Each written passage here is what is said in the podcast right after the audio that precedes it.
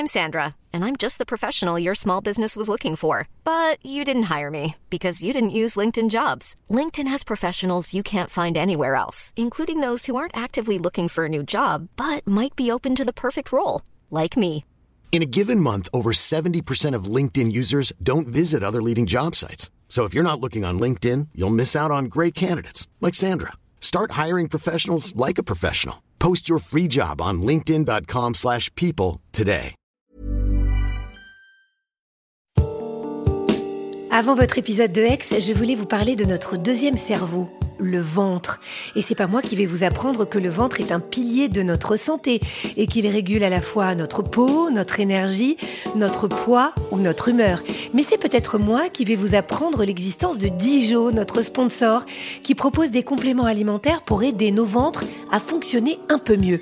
Dijo, c'est une marque française créée par deux amies d'enfance, Anouk et Lisa, et c'est la première entreprise dédiée au bien-être du ventre. C'est aussi une gamme complète de probiotiques et autres compléments fabriqués en France. Ça aussi, c'est important, surtout quand il s'agit de produits vivants, parce que oui, les bactéries, c'est vivant. Je vous recommande d'aller voir sur leur site dijo.fr, D-I-J-O. Vous y trouverez un test pour faire le point sur la santé de votre ventre et du 13 au 26 mai, vous bénéficierez de moins 20% sur les packs. Après, vous pourrez avoir des papillons dans le ventre. Mais en attendant, il est temps de retrouver une nouvelle histoire d'amour extraordinaire. Bonjour, je suis Agathe Le Caron. Bienvenue dans Ex, le podcast qui vous parle d'amour au travers d'histoires toujours extraordinaires.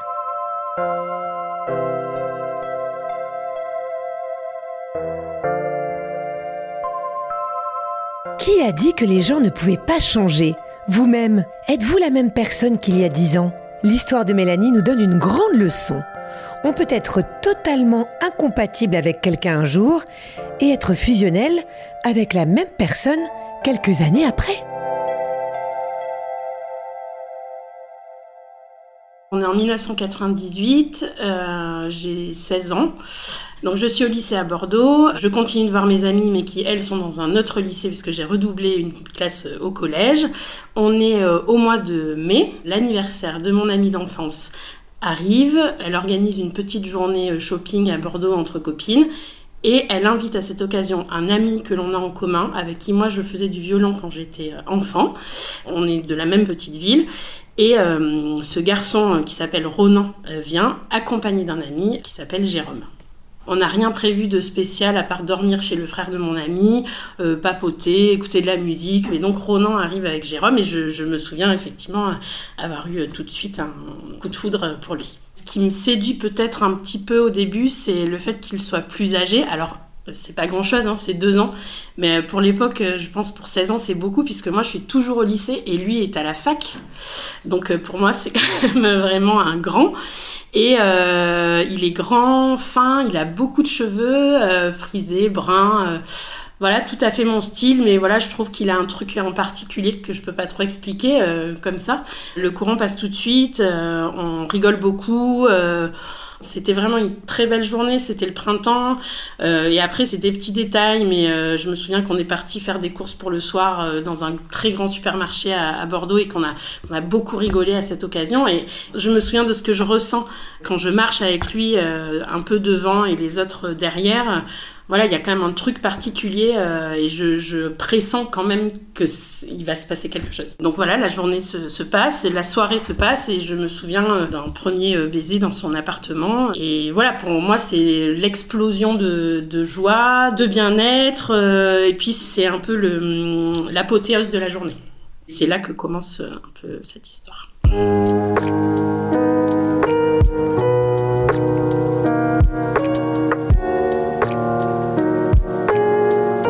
On continue ce début de relation, lui va en cours à la fac, moi je vais en cours au lycée, c'est quand même la fin de l'année, donc on n'est pas surchargé de boulot, lui comme moi, hein. Tout se passe très bien pendant ce mois de relation, on s'écrit un petit peu, mais ça s'arrête d'un coup. Pour moi c'est l'incompréhension, Je vais chez lui un jour et il me dit voilà, que c'est terminé alors que Quelques jours et semaines auparavant, j'avais des très belles lettres. Et je comprends qu'en fait, il n'est pas du tout prêt à en continuer cette relation ou à avoir une relation sérieuse. Il y a aussi une réalité très concrète d'un étudiant à la fac et une jeune fille au lycée. Pour moi, c'est le chagrin d'amour. Je tombe vraiment des nues. Je le vis vraiment super mal. Je déchire ses lettres. Je suis vraiment hyper malheureuse. C'est la fin de l'année scolaire. J'ai prévu de partir en vacances avec mes copines l'été et je suis super mal, je pleure beaucoup. Donc arrive la rentrée de septembre, je suis toujours dans le même lycée à Bordeaux et je sors avec un garçon. Maxime. Ça devient vraiment très sérieux avec Maxime. Je ne pense plus à Jérôme. Je termine mes années lycée, je rentre en IUT que j'abandonne au bout de 3 mois. J'ai un petit appartement dans la même rue que là où habitait Jérôme précédemment. C'est un pur hasard, mais je ne sais pas si ça existe vraiment, le hasard. Et Maxime était étudiant à Périgueux et arrête ses études et donc vient vivre avec moi dans mon minuscule studio. À cette période-là, les amis que j'ai en commun avec Jérôme habitent toujours Bordeaux. Donc Jérôme vient de temps en temps et donc on se retrouve dans quelques soirées. Mais moi, je suis avec Maxime et tout va bien. Jusqu'à ce que, à l'issue de cette année-là, je romps avec Maxime. En très bon terme, mais je romps avec Maxime pour des histoires de la vie qui passent en fait.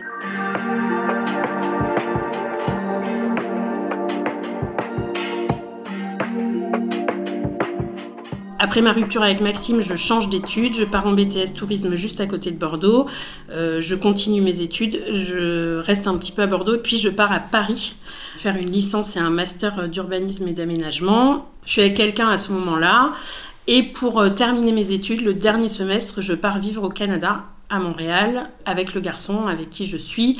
Je passe 6 mois super, où je rencontre plein de gens, mes études me plaisent, je voyage un petit peu, je peux aller à New York, je pars visiter d'autres villes du Canada. Et l'aventure doit s'arrêter puisque je n'ai pas de permis de travail, donc je suis obligée de rentrer au bout de 6 mois, je suis diplômée et à l'issue de ces 6 mois, je romps avec le garçon avec qui je suis depuis 7 ans. Je rentre du Canada, je suis célibataire, donc je remonte à Paris pour débuter ma vie professionnelle. On reprend contact tous les deux avec Jérôme, on est tous les deux célibataires et de mon côté, voilà, dès que je le revois, rien ne s'est effacé en fait. Ça fait 7 ans qu'on ne s'est pas vu, mais finalement c'est comme si on s'était vu la veille, on s'entend tout de suite très bien, on rigole toujours beaucoup. Il y a quelque chose de physique aussi, enfin un karma, je sais pas, qui fait que voilà, dès qu'on se revoit, on ressort ensemble. De toute façon, je dois avouer qu'on ne se revoit pas par hasard.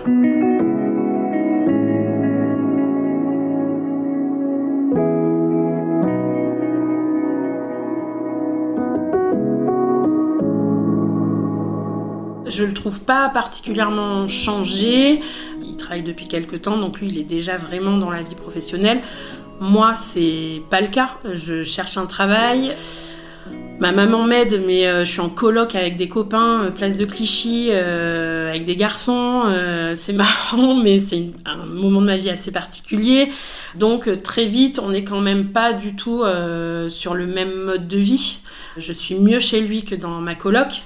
Mais lui bosse et il vit dans un appart pas très grand. Et voilà, on n'est pas sur le même rythme de vie.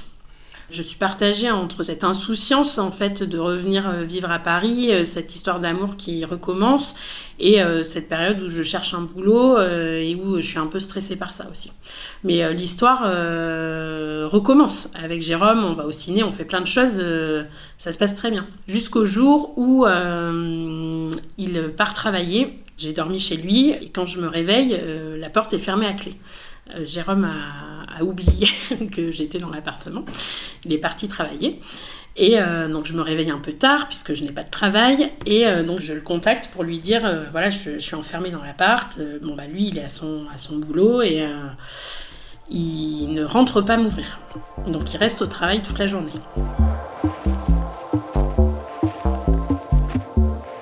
Moi, je suis claustrophobe, donc c'est pas facile pour moi de rester toute la journée dans un appart comme ça. Donc lui passe sa journée au travail et moi, il vient d'acheter un ordinateur récemment et donc je vais un peu sur Internet et je grignote un petit peu voilà, en allant sur internet.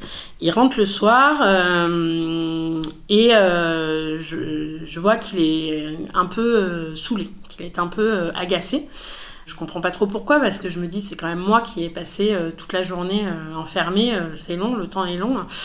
Je me dis qu'il est un peu égoïste de ne pas être venu m'ouvrir, mais je comprends aussi, à Paris les distances sont longues, son travail est loin de chez lui, faire l'aller-retour pour venir m'ouvrir, franchement je lui en veux pas. Et là, il voit que j'ai mangé sur son ordi. Et là, je sais pas, c'est la goutte d'eau. Et on s'engueule très fort. Évidemment, pas pour les miettes sur l'ordinateur. Hein, ce n'est qu'un déclencheur. Mais en gros, il me reproche de passer trop de temps chez lui, d'être plutôt inactive, de dépendre un peu financièrement de lui aussi. Et moi, en fait, je tombe un peu des nues, quoi, parce que j'avais pas perçu ça comme ça, j'ai pas eu l'impression d'avoir cette dépendance. Je lui dis des horreurs. À la suite de cette engueulade, dès le lendemain, je lui envoie des mails affreux. Il y a une grosse incompréhension et une incompatibilité certaine, voilà, en termes de vision, de la vie de couple, de valeur, et je suis hyper déçue, et je pense que les messages, les mails que j'envoie sont à la hauteur de ma déception, et ma déception est aussi à la hauteur de l'enthousiasme que je ressentais à le revoir. Donc là, ça se termine vraiment. Je me jure de ne plus jamais le revoir. Vraiment, je me dis, on n'est pas fait l'un pour l'autre. Le premier épisode me larguait au bout d'un mois, et puis là, on se comprend pas, donc non, ça peut pas coller en fait.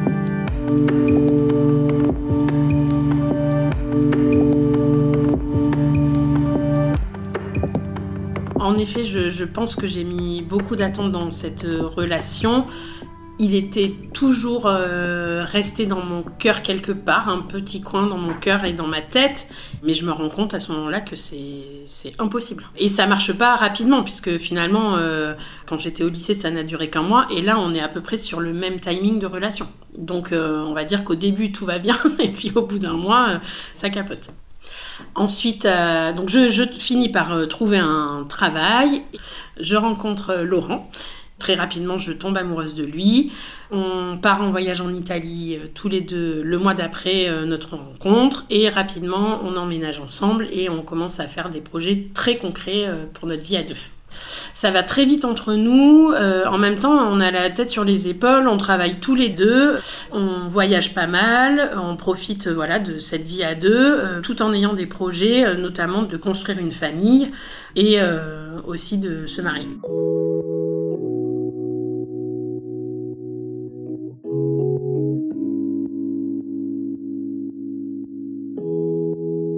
C'est quelqu'un de très drôle, assez sarcastique, voire un peu cynique. Il a un humour très particulier dont il a fait son métier d'ailleurs. Et donc, voilà, la vie avec lui est plutôt facile.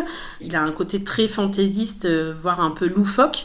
Mais finalement, il a quand même la tête sur les épaules puisque très rapidement, on fait ses projets de construction d'une famille. Donc finalement, on se complète bien et ça s'équilibre. Très rapidement, on a un enfant. Durant ma grossesse, on se fiance en vue de se marier l'année d'après la naissance de notre fille aînée. Et puis, ça se passe vraiment très bien. On a une bonne organisation. Assez vite arrive l'idée d'avoir un deuxième enfant. Donc, 2 ans après notre fille aînée, on a une deuxième fille. On vit toujours à Paris et on décide de quitter Paris. Moi, j'ai le désir de rentrer vivre à Bordeaux. Je ne trouve pas de travail à distance, donc ça ne fonctionne pas. Et je trouve un job à Marseille.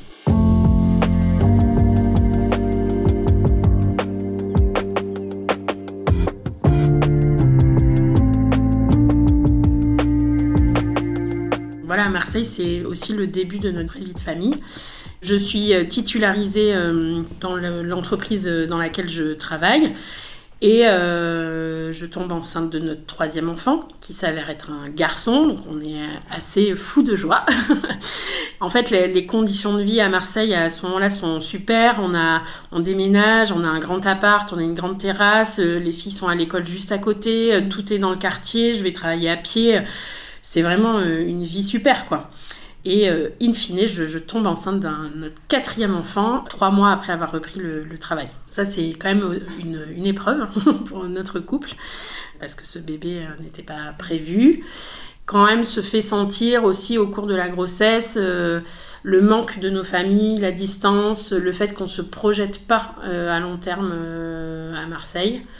Et donc, moi, j'exprime le désir de rentrer à Bordeaux. Il n'est clairement pas envisageable de revenir à Paris avec 4 enfants. Donc, en juillet 2018, on rentre vivre à Bordeaux. Et là, en rentrant à Bordeaux, je tombe un peu dénue, j'ai aucun réseau et je galère vraiment pour trouver du travail. Lui travaille surtout à Paris, donc je me retrouve pas mal toute seule à Bordeaux, mais ça, c'est un choix qu'on avait fait à 2. Hein. Moi, je suis clairement pas faite du tout pour être femme au foyer, donc je m'ennuie, j'ai l'impression de pas avoir grand-chose à raconter et surtout, je n'arrive pas à trouver ce que je peux faire et ça, je pense que ça nous éloigne et que moi, ça me mine. Je me pose beaucoup de questions et finalement, le quotidien avec lui n'existe plus vraiment puisqu'il est beaucoup à Paris. Donc on a des difficultés à se retrouver, on a quand même pas mal de désaccords et ça nous éloigne, clairement.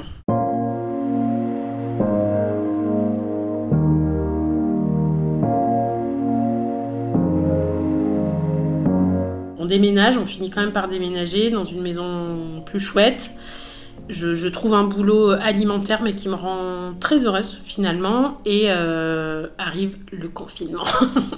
Ce qui est très paradoxal, c'est que pendant ces longs mois de confinement, on ne s'engueule pas, ça se passe hyper bien. Et je me plais même à dire « Ah bah c'est trop bien, on se retrouve ». Et je dis même « Non mais si on survit à ça, c'est bon quoi ». 24 heures sur 24, tous les 6, dans une maison de 100 mètres carrés, on n'est pas à plaindre, mais c'est pas non plus un palace, c'est super quoi. Moi, clairement, ça marque quand même un moment où je me sens mieux avec lui, je me sens mieux en famille aussi, où je me sens plus connectée à ma famille, mais aussi parce qu'on a plus le temps. Donc j'ai moins de charge mentale, je ressens moins de pression entre le travail, la logistique de la maison, les trajets. Voilà, là on est bien, c'est un peu des vacances prolongées. Après le confinement, je prends un autre travail dans une agence de communication. C'est un monde très nouveau pour moi. J'intègre donc cette agence qui est plutôt spécialisée en politique et en communication publique. Et donc je suis prise de passion pour ça. Je travaille beaucoup. C'est la première fois que je travaille en agence, la première fois aussi que je travaille avec des personnes qui sont quand même plus jeunes que moi.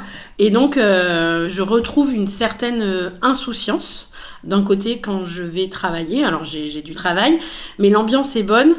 Et finalement, cette ambiance contraste pas mal avec l'ambiance que je retrouve à la maison, où là, j'ai l'impression d'avoir 3 vies dans la même journée. Une le matin où je m'occupe des trajets des enfants, une où je travaille et une où je rentre et où je dois m'occuper de la logistique familiale, des dîners, voilà. Et donc, je me retrouve prise un peu en étau entre ce que je vis la journée et ce que je vis le soir ou le matin. C'est surtout moi qui m'éloigne fortement. Et je déprime.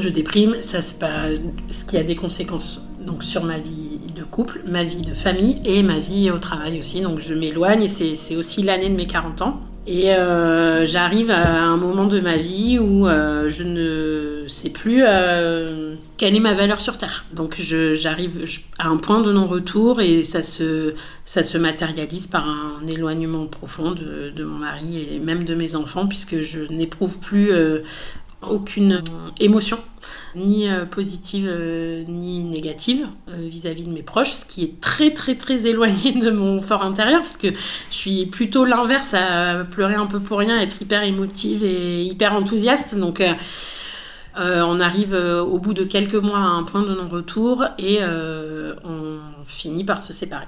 Et c'est à ce moment-là que mon amie d'enfance, la même qu'en 1998, me dit hier soir j'étais à un concert à Bordeaux, j'ai vu Ronan, donc toujours le même ami qu'en 1998 aussi, et normalement, il y aurait dû avoir Jérôme à ce concert. Donc ma première réaction, c'est de lui dire « Ah non, non, non, ah non, là par contre, s'il y avait eu Jérôme, et si vous aviez passé la soirée tous les trois sans moi, j'aurais été trop vexée. » Et donc elle me dit « Mais écoute, envoie-lui un message et dis-lui que la prochaine fois, s'il vient à Bordeaux, on se fait un truc tous les quatre. » Donc je m'exécute.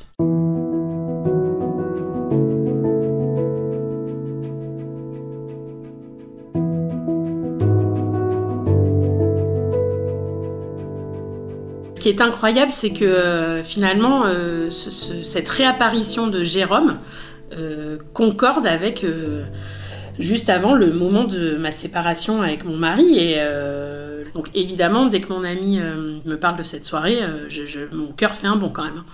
J'envoie ce message via Facebook et donc voilà, je lui dis « Ah, t'aurais dû être à ce concert ». C'est marrant, bon bah écoute, si tu passes à Bordeaux, dis-le moi. Et évidemment qu'à ce moment-là, on se raconte un peu nos vies. Donc lui, j'avais un petit peu fouiné quand même. Donc je savais via Facebook qu'il était resté plusieurs années avec quelqu'un. En gros, je comprends dans nos messages, dans nos échanges qu'il n'est avec personne. Moi, évidemment, je lui raconte que je ne suis plus avec le père de mes enfants. Il sait à ce moment-là, puisque de toute façon, on n'avait jamais totalement perdu le contact, même si c'était vraiment très très bref. Il savait que j'avais eu des enfants. Arrive son anniversaire, qui est le 6 mai. Et donc, je lui envoie un message pour lui dire « Je te souhaite bon anniversaire ». Et il me dit « Ah bah c'est marrant, le week-end prochain, je viens à Bordeaux. ». Ronan m'invite à un concert, le même qu'il y a 20 ans, pour mon anniversaire, donc je viens à Bordeaux. Et moi, je lui réponds, ce qui est vraiment très drôle, c'est que le week-end prochain, c'est l'anniversaire d'Anaïs, le même que 24 ans auparavant où l'on s'est rencontrés. Donc je lui dis, bah, viens à cette soirée. Le concert auquel il était invité avait lieu le samedi, la soirée était le vendredi. Moi, j'avais prévu autre chose ce week-end-là, en dehors de la soirée, je ne devais pas être là ce week-end. On discute et on organise sa venue. Donc en gros, je lui dis, écoute, je peux venir te chercher à la gare. On parle de vélo parce qu'il est passionné de vélo. Il a son vélo à Paris. Il me demande, mais par hasard, tu n'aurais pas un vélo à Bordeaux? Comme ça, on pourrait aller à la soirée à vélo. Donc je m'organise pour lui trouver un vélo. Donc on organise cette venue. En parallèle, je dis à mon amie Anaïs, mon amie d'enfance, je lui dis, bon, bah, j'ai invité Jérôme à ton anniversaire. J'espère que tu m'en veux pas. Elle me dit, mais non, au contraire, c'est top. Et je lui dis... Par contre, vraiment, tu m'empêches de ressortir avec lui. On est incompatibles, on le sait, on va s'entretuer au bout de 24 heures, c'est non.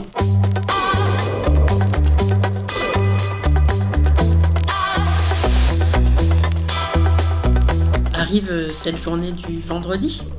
Ce jour-là, je travaille, je me prends la tête. Comme jamais sur ma tenue. J'embête tout le monde avec ça au travail. Je dis, non mais cette jupe ça va pas, non mais je me sens mal, mes talons sont trop hauts, c'est n'importe quoi. Et puis on est quand même 24 ans plus tard que notre première rencontre et on est 15 ans plus tard que la dernière fois où on s'est vu. Et puis on a 40 ans quoi, donc rien à voir. Enfin, on a tous les deux vraisemblablement beaucoup changé et puis je suis stressée comme si j'avais 16 ans. Vraiment la petite peur au ventre là, qu'on connaît toutes à l'idée de retrouver quelqu'un qu'on aime beaucoup malgré le temps. Et donc je pars le chercher en voiture à la gare Saint-Jean et on se retrouve dans le hall et il a beaucoup changé, il est complètement rasé par exemple, donc c'est un énorme changement capillaire, mais il a toujours ce visage jovial et hyper enthousiaste, très facile d'accès. Donc en fait on se fait une espèce d'accolade quoi. Je dirais pas un câlin parce que, mais on est content de se voir et on se dit ah mais je suis hyper content de te voir, mais moi je suis hyper stressée.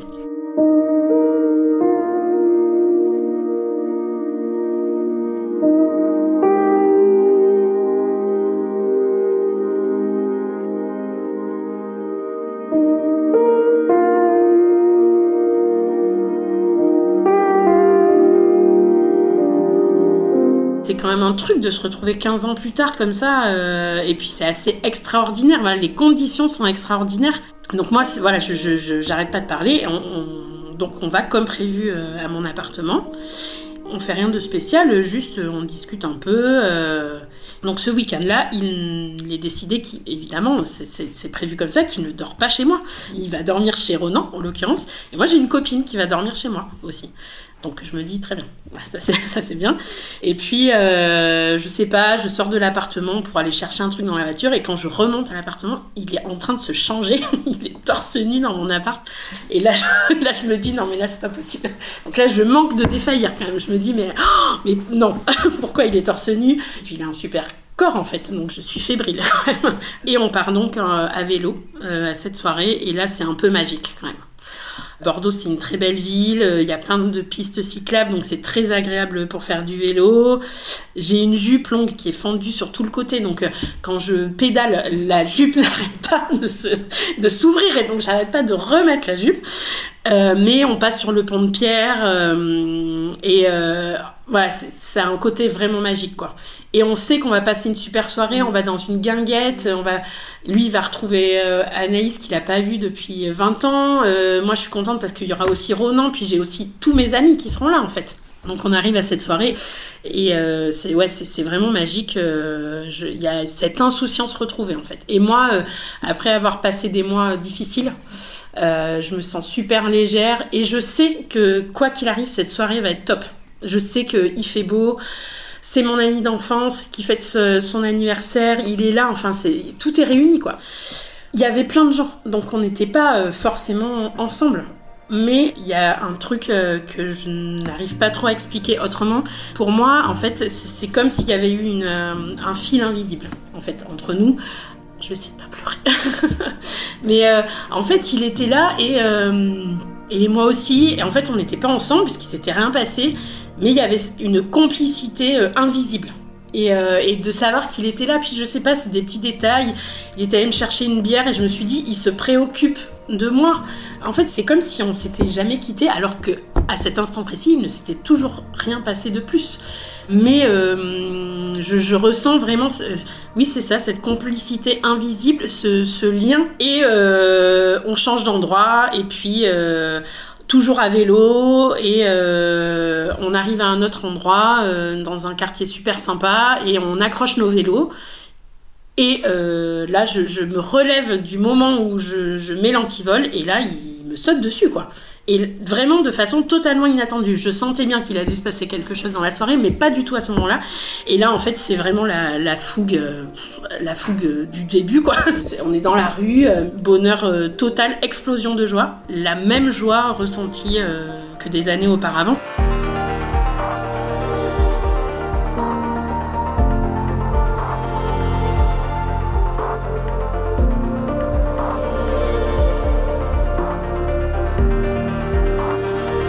Et donc voilà, la soirée se passe comme ça, on reste collés toute la soirée, personne n'est surpris et tout le monde est assez content parce que la plupart des gens savent quand même qu'il y a cette histoire longue. Donc voilà, donc après évidemment il dort chez moi, mon ami aussi, hein, d'ailleurs dort toujours chez moi, il ne dort pas chez Ronan et on passe le week-end ensemble. Le lendemain il va à son concert mais je vais le chercher, on se prend une pizza, enfin tout est très fluide. Et le dimanche, il doit repartir à Paris. Son train est assez tôt dans l'après-midi et on est super triste de se quitter. Je crois même qu'on se dit qu'on va se manquer vu que c'était un super week-end et on est triste de se quitter. Je ne suis pas prise de doute, mais je suis dans une optique de parenthèse enchantée. Super, le week-end, top, j'adore, je suis trop contente de le retrouver. Mais je garde en tête qu'on n'est pas compatible et que ça va pas le faire et que c'est déjà miraculeux qu'on soit arrivé à dimanche et qu'on ne se soit pas engueulé. 10 jours ou 15 jours plus tard, c'est l'ascension. Je n'ai pas mes enfants. Et donc, il me propose de venir à Paris, passer les 4 jours de pont de l'ascension. Et là, dans ma tête, c'est carrément... Mais ça passe ou ça casse. Pour moi, c'est vraiment un peu la dernière chance, quoi. 4 jours que tous les deux, bon, jusque-là, ça n'a pas beaucoup fonctionné, donc je suis assez sceptique. Mais je pars quand même, hyper enthousiaste à l'idée de le retrouver, parce que finalement, entre le moment où on se quitte ce dimanche-là et le moment où on se retrouve à l'ascension, on s'appelle tous les jours et on se manque, en fait. Donc il y a une complicité retrouvée.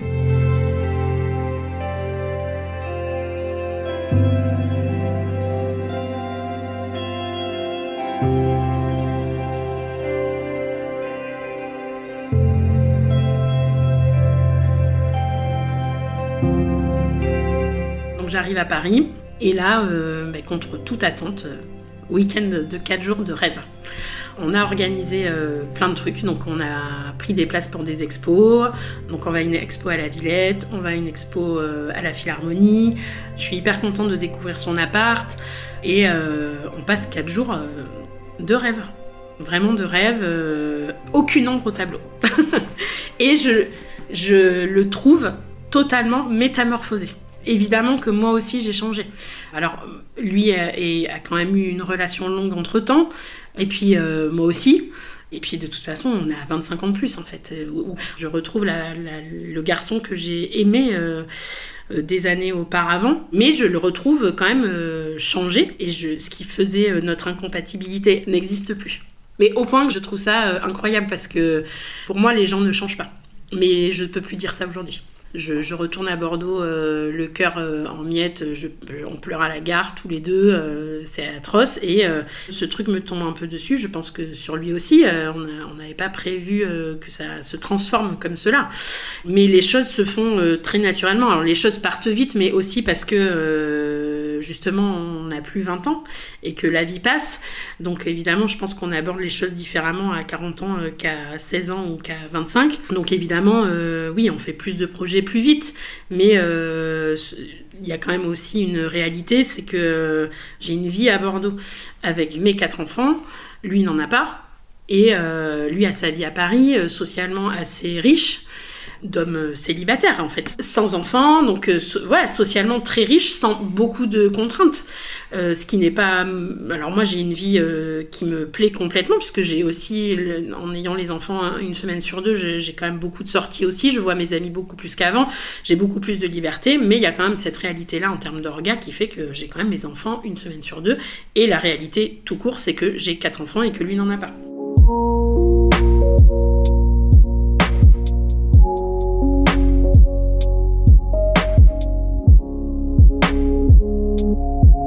Alors moi, le fait d'avoir 4 enfants et que lui n'en ait pas, très vite, je décide que ce sera un truc très simple. C'est-à-dire que je trouve qu'on peut très bien passer beaucoup de temps encore dans notre relation à cloisonner les choses. Donc évidemment, mes enfants font partie de ma vie. Je ne peux pas faire autrement. Mais on parle d'eux. Il voit des photos, je lui raconte des choses. Il s'y intéresse très vite, en fait, sans les voir. Mais ça reste un concept un peu en fait. Donc quand l'été passe, il ne voit pas les enfants. Mais évidemment cette question est centrale, puisque j'ai bien conscience qu'un jour les choses évolueront.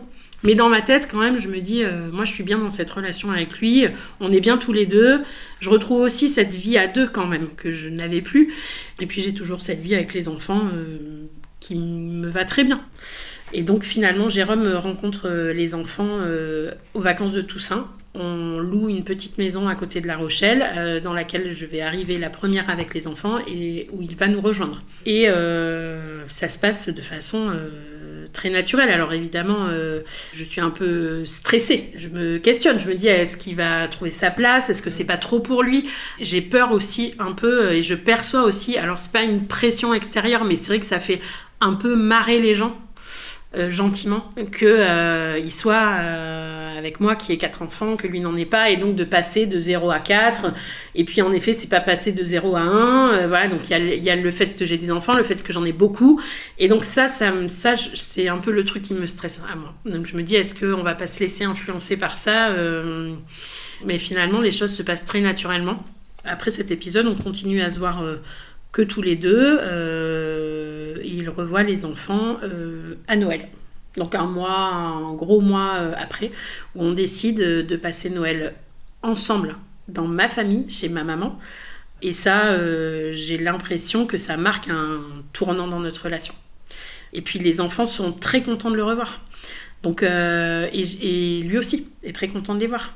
Et puis finalement, ce que j'imaginais au début, c'est-à-dire cette vie quand même à deux et cette vie avec les enfants, ben, finalement c'est exactement ce qui se passe. C'est-à-dire qu'on continue à se voir tous les deux. Parfois, on fait des choses en famille tous les 6.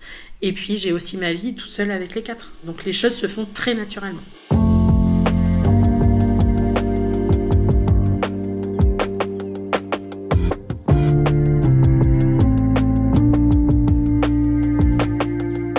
Aujourd'hui, je vis toujours à Bordeaux et Jérôme vit toujours à Paris.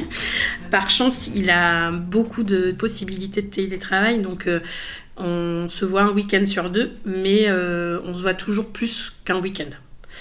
Il est aussi venu passer une semaine à Bordeaux quand j'avais les enfants. Donc ça aussi, c'était une étape importante parce que bon, l'organisation de la semaine avec l'école, le travail, tout ça, mais ça s'est vraiment très bien passé. Il partage plein de moments, je dirais, privilégiés avec les enfants. Et puis finalement, cette semaine qu'il a passée avec nous, on a fait plein de choses. Et c'est la première fois où je me suis dit « Ah, mais en fait, on est une famille, une autre sorte de famille ». Mais c'est une famille quand même. Le fait qu'il ait sa place, que ce n'est pas une place passive, les enfants parlent de lui, il fait partie intégrante de notre vie, même quand il n'est pas là.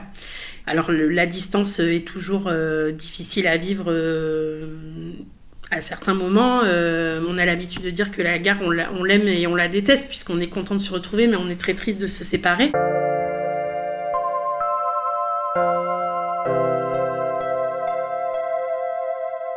Moi, je la trouve extraordinaire, notre histoire. Extraordinaire parce qu'elle dure dans le temps, malgré des épisodes et des rebondissements. J'espère qu'on en est à la saison finale de la série d'épisodes. Et puis, je la trouve extraordinaire parce que finalement, je ne sais pas si on a un seul homme dans sa vie. Apparemment non, mais ce que je ressens maintenant pour lui, c'est que c'est l'homme d'une vie, quoi. C'est-à-dire que finalement, très concrètement, au-delà même de mes sentiments, c'est l'homme qui a fait le plus partie de ma vie. Tous les deux, à chaque fois qu'on passe une étape, bon, alors la rencontre avec les enfants, Noël, des vacances ensemble, la rencontre avec ses parents, à chaque fois on se dit « c'est incroyable ». Quand je me remets dans ma place de Mélanie de 1998, j'aurais jamais imaginé que l'on puisse un jour passer Noël ensemble, rencontrer ses parents, passer des week-ends en Dordogne, à Bordeaux, à Paris, qui rencontre mes enfants. Tout ça, pour moi, c'est extraordinaire.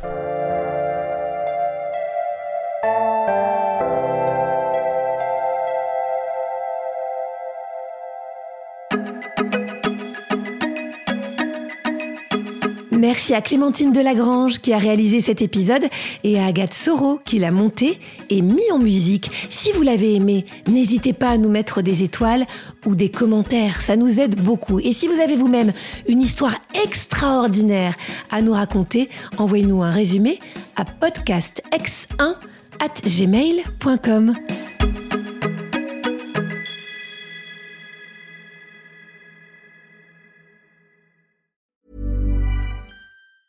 Mom deserves the best, and there's no better place to shop for Mother's Day than Whole Foods Market. They're your destination for unbeatable savings. From premium gifts to show-stopping flowers and irresistible desserts, start by saving 33% with Prime on all body care and candles. Then get a 15-stem bunch of tulips for just $9.99 each with Prime. Round out Mom's menu with festive rosé, irresistible berry chantilly cake, and more special treats. Come celebrate Mother's Day at Whole Foods Market.